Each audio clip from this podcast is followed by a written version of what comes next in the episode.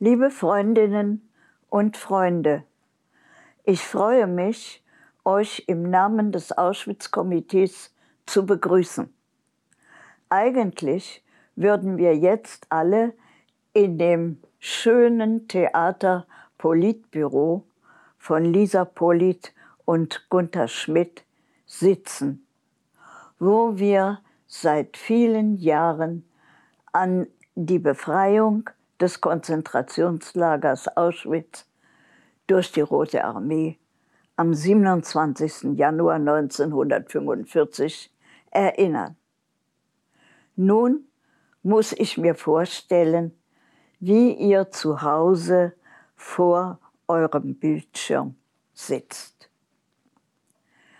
Ich grüße euch alle herzlich, ganz besonders aber Eva Fahidi, Pustay aus Budapest, Antje Kosemund in Tirol, Becky Parnass in Hamburg, Eva Stocker in der Schweiz. Und all die anderen Freundinnen und Freunde. Und zwei von ihnen sitzen so nah und doch so fern in Hamburg. Silvia Bemper und Rolf Becker, der wie ein Bruder für mich ist. Beide unterstützen uns seit vielen Jahren durch ihre Kunst und mit ihrem leidenschaftlichen Einsatz für eine Welt ohne Nazis, ohne Antisemitismus, ohne Rassismus. Und dafür danken wir Ihnen. Ihr habt gerade Adornos Forderung an die Erziehung nach Auschwitz gehört. Geschrieben hat er diese Worte schon 1966. Sind wir seitdem wirklich vorangekommen in dem Kampf gegen Antisemitismus, Antiziganismus und Rassismus? Der Schlüssel dazu ist für mich die Jugend. Ich sage immer wieder, wir müssen die jungen Menschen gewinnen, müssen ihnen erzählen, was wir erlebt haben. Ich spreche oft mit Schülerinnen und Schülern. Oft haben sie mir dann versprochen, Frau Bejerano, auch wenn Sie einmal nicht mehr da sein werden, Ihre Geschichte werden wir immer weiter erzählen. Das ist meine große Hoffnung.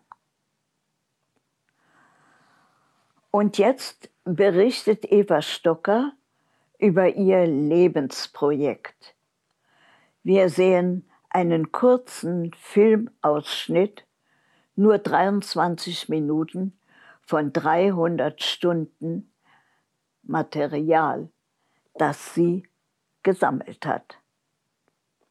Dann folgt Primo Levis Beschreibung seiner letzten zehn Tage bis zur Befreiung in Auschwitz. Und Eva Fahidi Pustay und ich schildern unsere Befreiung im Mai 1945.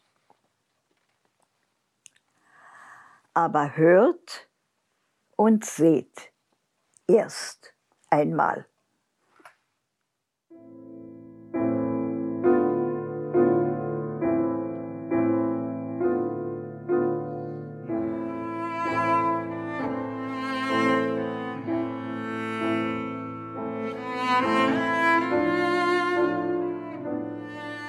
Es folgt nun eine Lesung. Silvia Wempner und Rolf Becker werden Texte von Primo Levi und aus den Erinnerungen von Esther Bejerano lesen. Im Anschluss an Primo Levi hören wir einen Text von Esther Bejerano. Esther Bejerano, Überlebende von Auschwitz, Ravensbrück und eines Todesmarsches, spricht in ihrer Biografie unter anderem über ihre Ankunft bei Schwester und Schwager in Palästina, wie sie ihnen über die Ungeheuerlichkeiten von Auschwitz berichtet und warum sie danach lange Zeit nie wieder darüber sprechen wollte. Der 20-jährigen Esther Löwy, heute Esther Bejerano, wurde zugehört, als sie im September 1945 gemeinsam mit einer Freundin bei ihrer älteren Schwester Tosca und deren Mann Hans eintraf. Es war nicht zu Hause, in Ulm etwa. Dort wäre niemand gewesen, die oder der für sie zum Zuhören in Frage gekommen wäre.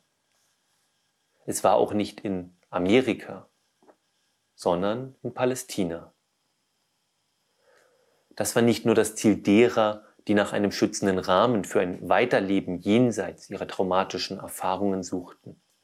Hier bemühten sich auch viele Menschen darum, Berichte und Informationen über den Verbleib von geliebten Angehörigen und über ihr Verschollensein zu bekommen.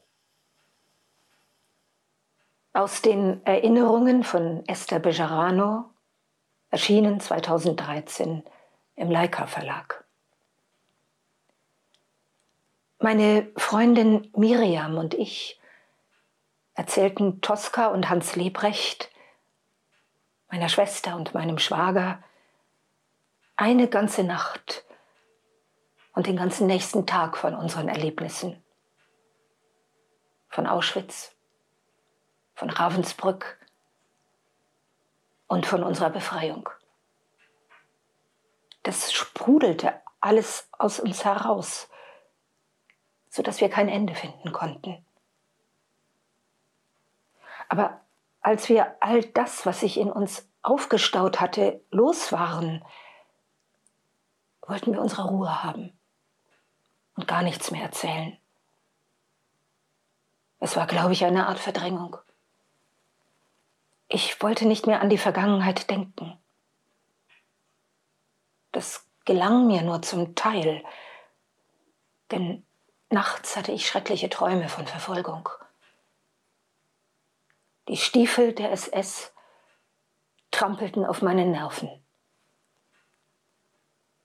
Toskas Nachbarn hörten, dass ich aus dem KZ gerettet wurde. Viele Juden kamen zu mir und fragten, ob ich ihre Verwandten in Auschwitz gesehen hätte. Obwohl ich die Menschen, die nach ihren Angehörigen fragten, verstehen konnte, war das fast unerträglich. Ich konnte kaum auf die Straße gehen, ohne dass man mich angesprochen und gefragt hätte. Denn ich trug ja die Nummer des KZ Auschwitz auf meinem linken Arm. Jahrzehntelang hat Esther nur in dieser einen Nacht bei Tosca und Hans darüber gesprochen, was sie erdulden musste. Sie schwieg bis in die 1980er Jahre. Inzwischen lebte sie wieder in Deutschland, in Hamburg. Eine neue Generation war herangewachsen, die dringend danach verlangte, aus erster Hand zu erfahren, was damals gewesen war. Die hoffnungsfrohen Fantasien der Peiniger in den Konzentrationslagern, dass für niemanden würde vorstellbar sein, was sie taten, hätte ihre Fantasie so weit gereicht? Seit der Niederlage der deutschen Wehrmacht bei Stalingrad 1943 hatten sie begonnen, sich auch andere Szenarien auszumalen. Als das Ende des Krieges absehbar war, bemühten sie sich um die Beseitigung ihrer Taten. Vor allem die Überlebenden galt es daran zu hindern, Zeugnis abzulegen. Die Sequenz zeigt Esther Bejerano mit ihrer ungarischen Freundin und Leidensgenossin Eva Fahidi. Beide erzählen von ihrer Befreiung. Danach wird Esther Bejerano das Schlusswort sprechen. Liebe Freundinnen und Freunde, trotz Abstand in Corona-Zeiten sind wir uns so nah. Und ihr könnt hier immer wieder mal bei uns reinschauen und uns online treffen. 2020 war ein furchtbares, ein schlimmes Jahr. Es begann mit Morddrohungen gegen den Pianisten Igor Levin, der heute in Berlin gerade mit dem Internationalen Auschwitz-Komitee ein Konzert veranstaltet. Es ging weiter mit dem antisemitischen und rassistischen Attentat in Halle. Unsere Antifa-Gruppen werden drangsaliert. Dem Bundesverband der VVN-BDA ist immer noch die Gemeinnützigkeit abgesprochen. Maßloser Egoismus, fehlendes Mitgefühl für Menschen in Not, selbst das Zeichen von Solidarität, das Tragen von Mund-Nase-Masken zum Schutze ihrer Mitmenschen wird von manchen als Freiheitsberaubung gewertet. Die wissen nicht, wovon sie reden. Der Kitt, der unsere Gesellschaft zusammenhält, ist bröckelig. Neue und alte Nazis und Rassisten versuchen, eine Pogromstimmung heraufzubeschwören.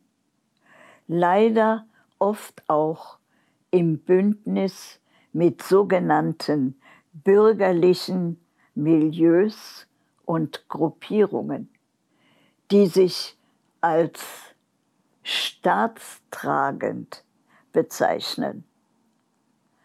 Gegenwärtig ganz nah sind hier die Erinnerungen an Hoyerswerda, Rostock, Lichtenhagen, Mölln und Solingen. Aus Verschwörungsideologien werden sehr leicht Vernichtungsfantasien und aus solchen Worten auch Taten. Uns allen ist doch klar, Kriege und Unterdrückung bedeuten Vertreibung und Flucht. Jede Waffe, die in Krisenregionen verkauft wird, schafft neues Leid, neue Vertreibungen und so auch neue Flüchtlinge auf der ganzen Welt. Die, die Welt neu denken, das fordern wir seit vielen Jahrzehnten in unserem Kampf gegen Rassismus, Antisemitismus und Antiziganismus. Den Faschismus an seiner Wurzel zu packen, ganz frei und offen die Probleme anzusprechen und dennoch voller Respekt vor der Würdigung und Freiheit der anderen. Das ist eine der großen Aufgaben, an denen die Gesellschaft auf Gedeih und Verderb nicht scheitern, scheitern darf. Dazu gehört auch das Verbot aller NS-Nachfolgeorganisationen, ihrer Symbole und Schriften. Damit könnten wir alle sofort anfangen. Ein Weg dahin Der 8. Mai muss ein Feiertag werden. Ein Tag, an dem die Befreiung der Menschen vom NS-Regime gefeiert werden kann. Von uns allen gemeinsam. Und wer Bedenken hat, ob gerade auch Deutsche diesen Tag feierlich begehen sollten, der stelle sich vor, wie würde die Welt heute aussehen, wenn die Nazis gewonnen hätten. Ich habe vor einem Jahr gesagt, am 8. Mai wäre dann Gelegenheit, über die großen Hoffnungen der Menschen nachzudenken. Über Freiheit, Gleichheit, Brüderlichkeit und Schwesterlichkeit. Dafür zu kämpfen, lohnt es sich. Es bleibt noch viel zu tun. Seid dabei. Habt Mut und Geduld. Und bleibt gesund. Ihr Guten. Eure Esther.